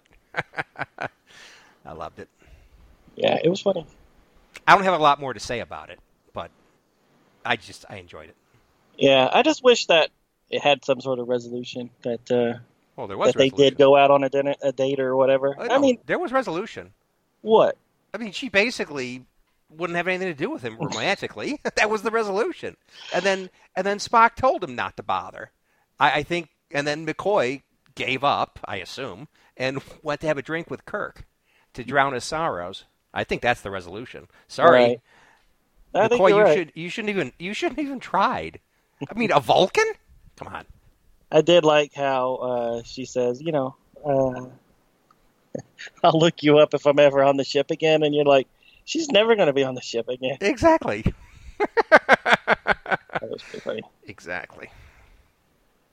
Just would have been nice if they could have gone out on one date, give One the old man a shot. Exactly. One little date, a peck on the cheek, you're done. All right, uh, I'm done too. I, I, I liked seeing Yeoman Rand on the on the bridge. That was nice. Yeah. Yep. I, I do like when they, they call things back like that. Very nice. Right. All right. Shall we move on? Let's do. All right. So the next one is entitled Unfathom, which is uh, written by Corinna Bechko, and the artist and colorist is by Daniel Irizarri. So it starts off with Picard on the Enterprise D ordering Crusher and Yar to a ship that is requesting some assistance. Crusher resists having a security guard assigned to what is probably a medical mission. Yet Picard points out that they don't know exactly what caused the medical emergency, uh, so he orders that they need to be cautious, and that's why Yar is attending. So the two women have to travel to the ship by shuttle, and Crusher bets Yar dinner that this is just a medical mystery and not a security one. When they arrive on the ship, they meet two crewmen. They fill in some of the details of what the emergency is. They are testing some sort of new cargo container that compresses matter. Yet they seem to have left on this mission without the captain and several other key members of the crew. They say that they can see that people were assigned to those roles on the rosters, but they don't remember ever seeing them or know who they are. The group arrive to the cargo room where they see the giant sphere, and when Crusher touches it, she finds herself in some sort of void with several other people. Meanwhile, in the cargo room, Yar is telling the two crewmen that she alone was assigned by Captain Picard himself to investigate a security issue. And the two men ask, why did Picard send only a security crewman when they requested medical assistance? Since uh, they feel like maybe they're going crazy. Meanwhile, in the void, aka the Upside Down, Crusher learns from the other people that once something is sucked into this void, uh, everybody outside seems to forget about them. They say that they can knock, which is heard from the outside, but the people hearing it always seem to dismiss the noise. And they are actually in the same space as the rest of the ship, but just like in another phase of uh, dimensions or phase of reality, and cannot interact except for the knocking. Crusher then has an idea. She asks them to knock loud enough to kick up some dust on the floor, and then as it's settling, they write out the word I'm cooking on the ground. Back in the real world, Yar hears the noise, looks at the container, and then sees the words written in the dust. This somehow triggers a memory of Crusher's bet with her, and she knows that Crusher must be lost in the cargo sphere. She orders that it's opened, and all the trapped crew members are freed. The end. Okay. This wasn't one of my favorites, Nope. but I do like seeing Yar back. And I also like seeing Crusher being the lead of the story. I love both of those. I haven't seen Tasha in a story for a while. Yeah, So no, I like- cool. That's what I liked. I, other than that, I'm not that crazy about the story, and I, I'm not a fan of the artwork style. I really like the artwork. Do you? Yeah, it reminded me of like heavy metal and things like that. Those those type of uh, that comic book style. It, it reminded me of when I was a kid, like comics from the '60s that were aimed at the cannabis crowd, Yeah, heavy metal, same thing. and that's a good point. But that wasn't the '60s, was it? Was heavy metal in the '60s? I don't know. Uh, I don't know. whatever doesn't matter i just i just didn't like the artwork. I like the coloring. The coloring was very vivid and, and nice. And the ships look good. I mean but i just don't like the way people's faces were done. I Yeah. I just i'm not crazy about it. I mean things were just not i mean they're a little out of proportion and just some of these panels oh my god crusher looks like she's almost a, a different species Yeah, like she almost looks like a zombie, especially when she goes into the upside down. Yeah her skin tone becomes a little greenish. right She has those big eyes that are kind of like looking around. Yeah, yeah, yeah. Right, yeah, I'm not gonna say I, I, I hate it, but I'm uh, not a fan. Not a fan. Yeah, I, I liked it. It again, it's something different. Yeah, Um, it's different. and and I, I enjoyed that. it. Really reminded me of, like I said, those old, those old uh, shows. I Right. mean, not shows, uh, like heavy metal and things like that, where they had a different take on what a human might look like. right, right. I thought the MacGuffin in this story, this way of putting cargo in an alternate reality or something, Mhm. and then you know, so you could fit more of it in, and then be able to pull it back out of this alternate reality or something. I didn't quite get the execution, and if it was this experimental that people would start vanishing, don't you think they would have figured that out before they deployed it to a ship for you know in the field trials? right. Well, it's a it's a civilian ship. It's not a Federation ship. Well, I know, I know. It's it's private, private Right. cargo haulers, but still, you know, okay. So it's non-federation. Well, it's private sector technology, but you probably should test it in the lab first before you. Mhm. and you should know about this, but Right. who knows? Maybe there was just a, a glitch that only manifested itself on the ship. I don't know. Exactly. Once it got in, once it was encompassed in a warp bubble, then something That's what did it. That's what Yeah. did it. And there is precedent for this. Because you Oh, will yeah? remember that the Star Trek video game, the name will come to me, but it's the one we've talked about in the past, Yeah. where it's Voyager Elite- uh, Elite Special Elite Force. That's it, Elite Force. Yeah. So they explained how you could have these all these weapons, and you just Yeah. swap between them, which is a typical thing with Doom in lots of games. But they Uh-huh. explained it by you put it into an alternate dimension, as I recall, No, I and thought then it you was in a pull it back pattern out. buffer. I thought it was in a Pattern transporter pa- pattern buffer. I I'm pretty sure that's what they said. thought it was okay. I don't remember that. I remember You know, kind of like how McCoy or Scotty was in that pattern buffer for all those years. oh, I, I know what the pattern buffer is. I just don't remember it being that. Okay. I, thought, I thought that's what they said. Okay. So Well, it maybe. I maybe mean, this is not a precedent then. Well, uh, I if it is a pattern buffer, but I thought it was an alternate pocket dimension or something. But uh, okay, fine. But this thing, I mean, it's basically a TARDIS, right? So you, Nah. it's a lot bigger on the inside than it is on the outside. I know, but but this place, this but this but that's not what this. Well, I, it looks like it's an, a different place physically, and it's a spooky place with misty and people look like they're in some kind of a dreamland shadow place that doesn't seem to have any real floor. Yeah, like the Uh, like the upside down. Like I the was upside really down. getting a, a, a An upside Things down vibe. Stranger Things vibe. it could be, could be. And I really did not understand how they could knock on the floor and write in the dirt. That made no sense to me. Yeah, that made no, sense either. So somehow they were able to be in the real by kicking up dust. Yeah, I don't know. Ah, you're in one place or the other. Right. All right. I agree. Yeah, I didn't. I didn't get it. I mean, I guess they couldn't do the whole light thing like uh, like Winona Ryder does. they they don't have Christmas lights there.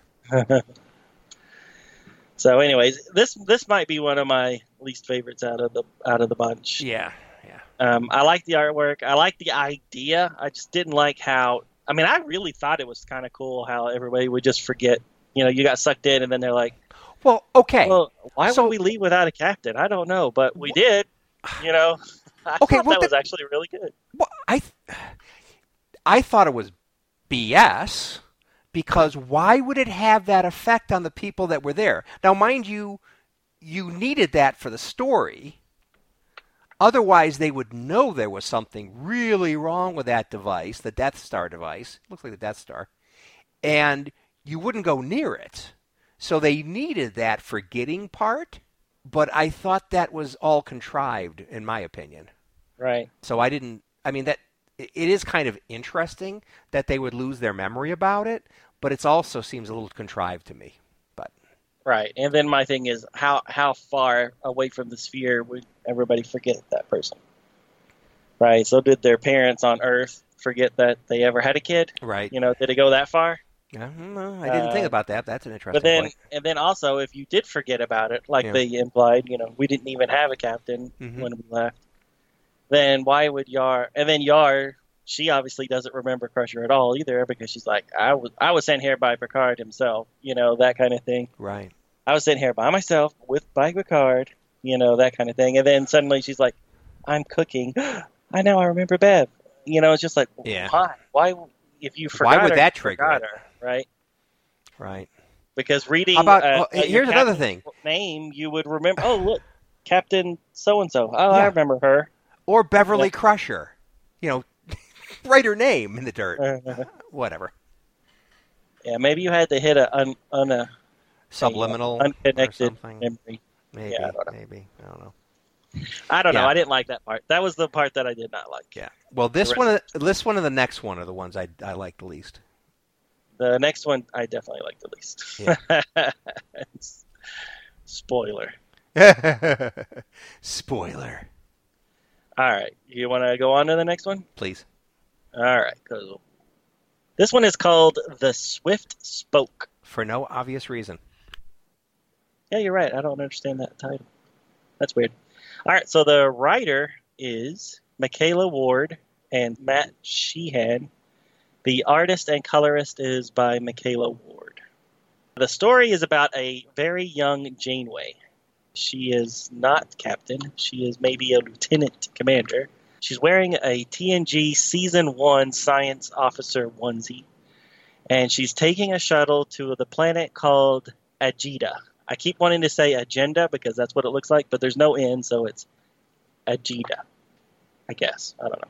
Anyways, she's going there to the planet, and uh, one of the people assigned to her away mission is a Vulcan named Tuvok, which she does not care for too much. I guess he uh, said something bad about her or berated her or something, uh, pointed out something she did wrong in front of some muckety muck, and now she does not like this guy. Anyways, the shuttle goes down to the planet to the coordinates provided. There, they find two large floating crystals. They do not know what these crystals are, but Tuvok tersely confirms that they are not holograms. Suddenly, they form into large alien creatures that welcome them. Then, there is a sudden flash in the sky with a word balloon of Tafum. And now the universal translators seem to not be working anymore. The sky then lights up again with a fooshum. Now there is a huge alien ship towering above them, and it starts firing at them. They run towards the shuttle, but another froom, and the ground is suddenly made out of lava. Another couple of transformations, but eventually Janeway makes it to her shuttle. She assumes that the transformations are not hostile, but they cannot understand what they mean. The alien then appears and says that they're sorry. I guess the communicator's working again. And then Janeway says that they will be back once they know how to properly communicate. And then on the way back to the ship, Janeway and Tuvok marvel on how the planet was able to switch dimensions like that. Perhaps this Tuvok is a kindred spirit after all. The end. So you- Okay. This is your least favorite? Uh, yeah. Now, mind you, I love seeing Captain Janeway in a younger role as a first officer. That's cool. Something different. Haven't seen her in that I, I before. liked her haircut. I like I like the way they drew her. Exactly. And I also liked that they appear to be in a Stargazer class ship. So I love that. And I also like the fact that Tuvok's there. So it's cool seeing Tuvok, although he's kind of a, mm, a not nice person. That's just I, maybe the way he was. I mean, he was always kind of terse in the show, too. But uh, he, he seems to be kind of a, a poopy head in here, especially since Janeway is a superior officer. She's the first officer, um, Right. and she's got more pips. So it's like, i- is he? Does he think he was? I mean, he's like, is it like a uh, a Burnham? Uh, what's his name? Kind of com- competitive thing going on. I don't know, but he just, uh, I, I I don't, I don't like the way Tuvok is being presented here. But whatever. Right. Yeah, and it got me wondering. So this is after he left and came back. So because he was in Starfleet back in the Sulu time frame, and then he left for a while, and then he came back. Oh, so And now so I- he came back and is only a lieutenant because Yeah, because he was pretty. looking low. at his pips. Yeah, that's what I was getting at. It seemed like he came back downgraded. Ah, Bridge officer when he was on Sulu ship. okay. Well, that would give more of a reason. I mean, he shouldn't be uh, emotional like that. Well, wouldn't you think that would be emotion?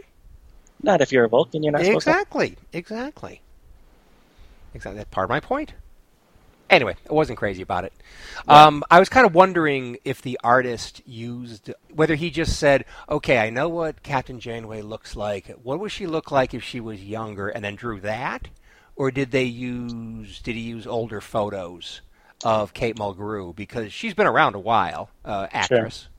So there must be a lot of photos out there. In fact, I went out and looked for some. So I did find some because, of course, she was Mrs. Columbo for two seasons.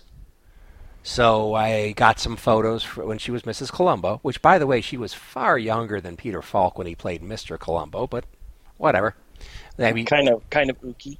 kind of ooky. And then I found some other photos of her, and like, yeah, I I, I don't know what the artist did, but I could definitely see that he might have used some of the um, older uh, press photos Hmm. of her to help with how he drew her. Did she ever have this haircut? No, no, she never had the haircut. No, she, that uh, I'm I'm saying she used it maybe for the um, Yeah, I the get it. face. face, face. and things like that. Yeah, yeah, because I mean, it does definitely a lot of times looks just like Kate Mulgrew uh, if she was, you know, twenty years younger or whatever, Exactly. Who with a? Tasha Yar haircut for some reason. Maybe that was the style back then. Maybe that was the style, but it's, it's sassy. She looks sassy. Overall, the story I did not care for at all. The whole changing dimensions and it was really, really weird. And then the alien craft that was above them, the the huge alien craft looked like something from an anime. It actually had a face or something on it. Yeah. or actually had like multiple faces. So there was like one larger face, and then like the nose also had a face. I, I don't know. It was it was very weird ship. Well, I- exactly. So the whole thing was weird, um, and maybe you know that's what they're trying to get across is that what you know nor- nine times out of ten because of budgetary issues. Uh, hey, here's a new alien. Oh, there you go. They're humans with, with you know with some prosthetics on their face. Sure. or maybe some trill tattoos or something. Other than Yeah. that, they're human. Now the aliens I liked. It was the ship I didn't like. Well, well, okay, but if I could if I could finish. oh, Um, I'm sorry. So the only way I like this is that they presented aliens that were very different, much bigger than humans, much bigger, much taller. And they have all these little, little tentacle trunk somethings coming off of them, and their heads and their faces are very different looking. I mean, it almost looks like something that would have come out of um, Pan's Labyrinth or something uh, in the Mhm. face. And um, and then they're they're so different physically, and then not only that, but their whole world is so different from our and most aliens that Starfleet has come into contact with, even existence. So this planet actually jumps between existences. Is that right? Jumps between dimensions? That's what they say. Okay, and, but they live on this planet, the aliens, as and they stay there, but the world around them jumps between dimensions. Is so it seems. Right. Huh. Well, that would be disconcerting. They made it very different, and that's the only thing I'm saying good about this one, from a story standpoint. It's just very confusing. Yeah, agreed. Yeah. And maybe uh, in reality, when and if we do meet aliens, they will be so different from us. Things will probably go more like this than it does with your normal away mission. I'm pretty sure while you're running on the ground, it won't suddenly turn into lava. true, true. I doubt that happens. Well, there you go. Well, if you're jumping Yeah. between dimensions, somehow magically, Mister, who knows? Right. I guess so. Yeah, it just reminded me of when they were running, and then it was like, oh, now it's lava. I- It just kind of reminded me of when you're a kid and you're like, oh, Oh, the ground, yeah, the yeah. ground's lava, and you're jumping from you go. couch to chair. to- Exactly. There you go. Imagination. That's what it. That's what I was thinking. Yeah, I, I, I don't know. yeah. Well, that's all I have to say about this one. I'm just looking forward to Worf's Batmobile. Where's Batmobile? That's the next one. Mhm. Oh, I did not know that's what it was called. All right. Well, I guess I'll move on to it then. Well, do you have anything else to say about this one? I really don't know. I think the artwork was okay. Uh, just a general good. Yeah. Yeah. Okay, so the last one is entitled "The First Year." Its writer is Thom Zahler, artist by Andy Price, and colorist is Mark Roberts. So it starts on Kronos. The Klingon ambassador Worf has requested no appointments for the rest of the day. Despite this, a slender woman arrives into the office. Annoyance dissolves a bit when Worf realizes that the intruder is Ezri Dax. She says she's here to honor Jadzia on what would be the one year anniversary in Klingon years of her death. So I guess Kronos takes a longer time to go around the sun than Earth and other planets, but uh, according to this, it's only been one Klingon year since Jadzia died. Worf then agrees to take Ezri along for the day on the tasks that he has to perform. So one of the things he has to do is prepare an arena for a fight later between the Klingon liaison from Andor. So it seems like this Klingon guy was uh, involved in some illegal shenanigans, and then he declared diplomatic immunity so that he did not get uh, fined or imprisoned there on Andor. As Worf and Ezri prepare the arena, they start sparring a bit with some bat'leths. And as they are fighting from time to time, Ezra's form is replaced with Jadzia at different moments in uh, Worf's life. So they continue to spar, and Ezra states that Worf is running away. He does admit that life on Kronos with the Klingons is not as fulfilling as he had hoped, and is not as fulfilling as it was when he was in Starfleet. The sparring continues, and Worf even sees Jadzia in her wedding gown. As the sparring ends, the two sit in the dirt to take a break. When the liaison arrives, Worf just backhands him and tells him that he has no honor and he needs to just do his job and not break laws and never claim diplomatic immunity. Worf and Ezra leave, and he decides that he will reach out to Picard to seek some assistance on how to rejoin Starfleet. The end. Okay, so it, is it Ezra or Ezri? Uh, yeah, I might have switched them a time or two. It's Ezra, Ezri, Ezri, I think is what. Okay, with an I at the end. Okay, with an I at the end. Okay.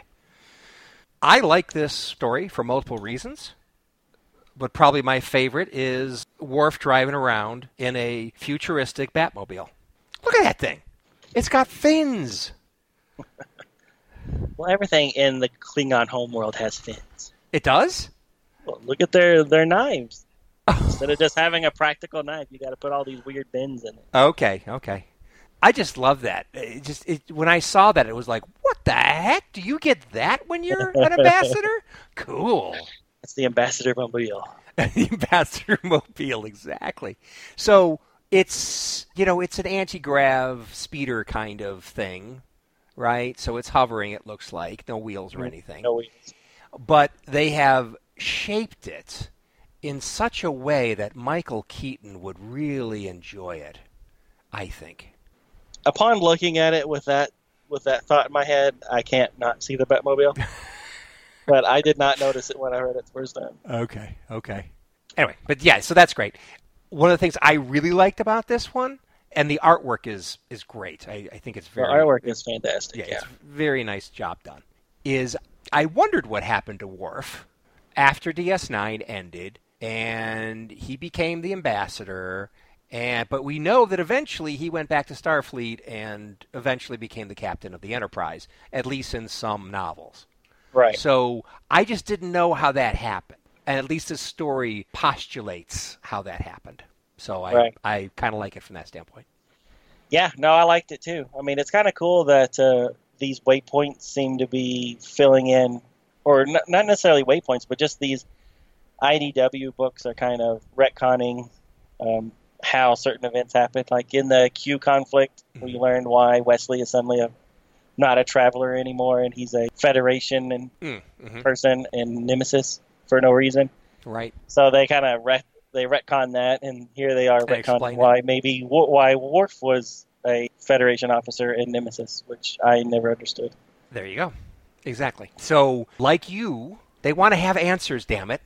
And if they can't get them from the producers of the movies and TV shows, they'll write them themselves. They'll find their own answers. So now I was quite pleased with the way this one ended, Me too. and I liked I I thought that this was a little more organic on how Ezra was in Worf's eyes was changing into Jadzia hmm better than when when Ezra was just talking to the ghost versions of herself Right. And that previous story. Right. because this was really Worf dealing with losing her, right? hmm Which I thought was really good. Yes, that was a good part of it. Because a lot of times it's like characters, especially action hero lead characters, their wives die all the time. You know, James Bond, uh, Benjamin Sisko. I mean, they're dying all over the place. You can't be an action hero with your wife not dying. You better not even get married. So, but they really, I mean, yeah, he. he I, I think Michael Dorn had a chance to do some, some decent scenes about that in the in DS9, but this continues to make it more of a three dimensional character. Right. Uh, talking about that, Yeah. and in her dual role as uh, Ezri, in her Uh-huh. dual role of a counselor and having Jadzia in her head, what a perfect person to help Worf. exactly. So that all made a lot of sense. Yeah. No, my, my only complaint about the book is um, the year thing. Because Mm. it seemed like Deep Space Nine season seven was a year, right? Because, I mean, you had the fallout of the Dominion War and all that stuff. That Mhm. didn't seem like it was quick. So you're saying that all of that last season plus anything that happened after that, you know, was only one Klingon year? Because, I mean, even Worf says it's been longer than a year. Uh, Yeah. she's like, "Oh no, it's a year in Klingon time." So, I mean, I get that different planets are going to rotate slower or faster than Earth, but Mhm. uh, it seems excessive.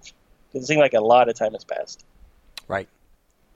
And what's even more interesting is that she is a lieutenant commander in this story.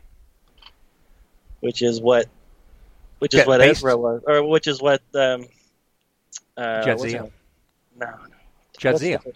Yeah, Jadzia. Yeah, that's Yeah. what she was when they first met. Well, and it's kind of cool that they got the two pictures. They have two panels right next to each other while they're flying in the Worf mobile, and the left panel shows Ezri, and then the right panel shows Jadzia, and they've got their even the uniforms are, are correct, the uh, the shirt color, and uh, well, actually the, the tunic in general color, and they're both have lieutenant commander uh, pips. Right. So, in one year, is that a mistake? I, she might not have been. She might not have been a. a, a I don't know what her rank was when she came onto the ship or when she came on the station. But yeah, I think she was an ensign. She had one pip on. I'm pretty sure. Okay, so uh, let's say let's say that that's correct. So the the series ends. She's got one pip. We just saw a story with her in the previous special. She had lieutenant junior grade pips, and now, which could have been pretty soon after DS9, right? And then we Right. have this, which is supposed to be a Klingon year. How long is a Klingon year? Um, after DS9 ended. Well, no, after Jadzia died, which was in season Oh. six, seven. Oh, okay. So That's how long? How I long mean, is a Klingon of- year? Yeah, yeah, exactly. So no, she died in season six. Ezri came on in season seven. Yeah. So it means all of season seven happened, plus anything that happened after that, and now it's one Klingon year later. Right. Like I said, that's my only beef about the whole episode, this whole, The whole story, story, because it just seems like that Klingon year is long. Oh, way long. huh. Yeah, and, But- and but but even it just seems like a uh, like a- like an acceleration. She shouldn't be this high rank already. Right, I agree. Anyway. Yeah, so even if she got like an extra pip during the Dominion War uh, on that first year, I mean, but now she's got another one. So Right. two and a half pips. That's, Right. That's that's a pretty big jump in less than a year. Yep. Or well, in one Klingon year. in one Klingon year, she jumped two pips, basically. I don't see how that happens. But whatever. It's It's a comic book, consistency. It's a comic book, exactly. Let's not be too picky about things, shall we? So I like how uh, Worf handles business. I mean, he may he may be an ambassador, but he's taking care of business the old-fashioned Klingon way.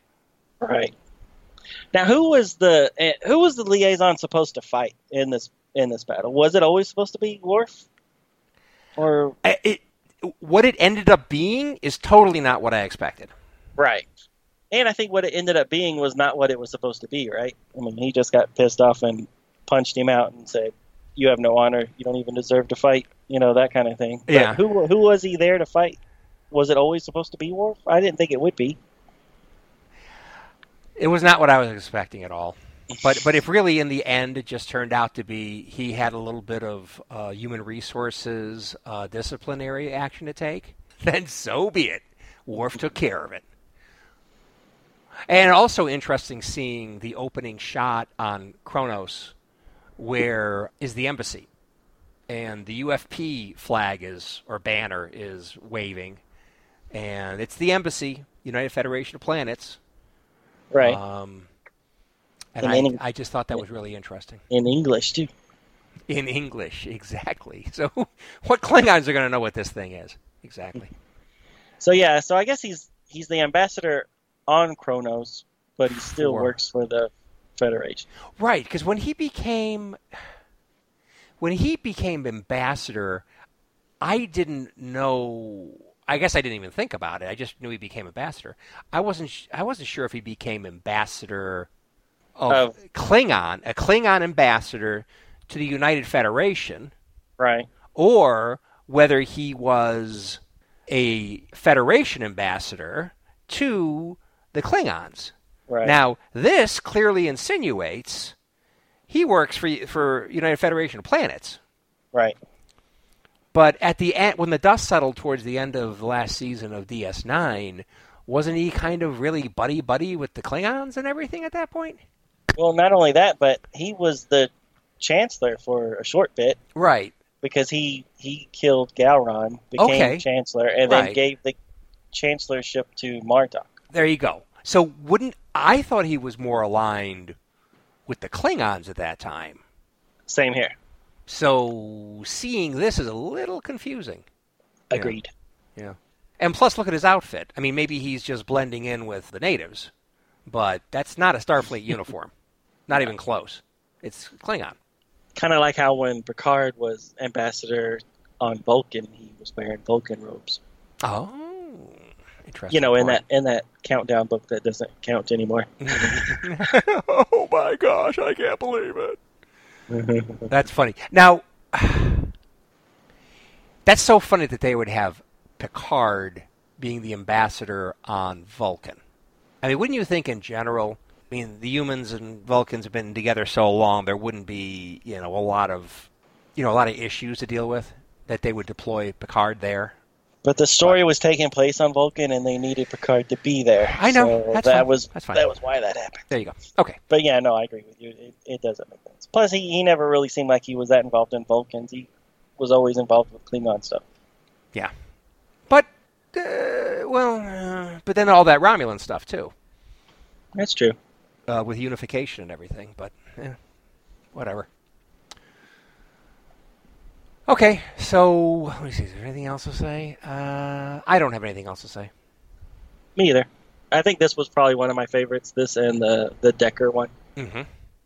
Yeah, this is up there with the Decker one, and uh, I also have that uh, the Histories one that I liked a lot too. Yeah, good. So All right. three out of eight. That's not bad. Yep, that's a good. That's a good. That's, that's a pretty good batting average. So next week, episode three nineteen, uh, we're gonna do some year five, some IDW year five. Is that right? Yes, that sounds great. So we've caught up with the. Uh, I've got. I, I think I may have to uh, purchase a book or two, but um, yeah. So we finally caught up to having three. Uh, well, we got way more than three, I think. Okay, great, Um, so yeah, so we'll do seven, eight, and nine of uh, year five. great. Yeah, maybe we'll finally find out who's who has that gun up to Kirk's head. Oh, Probably so uh, I hope you guys are looking forward to it. I know we are. Yep. So thanks for joining us on the review. later. Thank you for listening to Star Trek Comic Book Review. All Star Trek stories and characters are copyrighted CBS Studios Incorporated. All music, stories, and characters discussed are for entertainment purposes only. You can email us at startcomicbookreview at gmail.com. Visit us at our website, www.stcomicbookreview.com. Subscribe to us via iTunes or friend us on Facebook at first name ST Comic, second name Book Review. See you next time on Star Trek Comic Book Review. Let's get the hell out of here.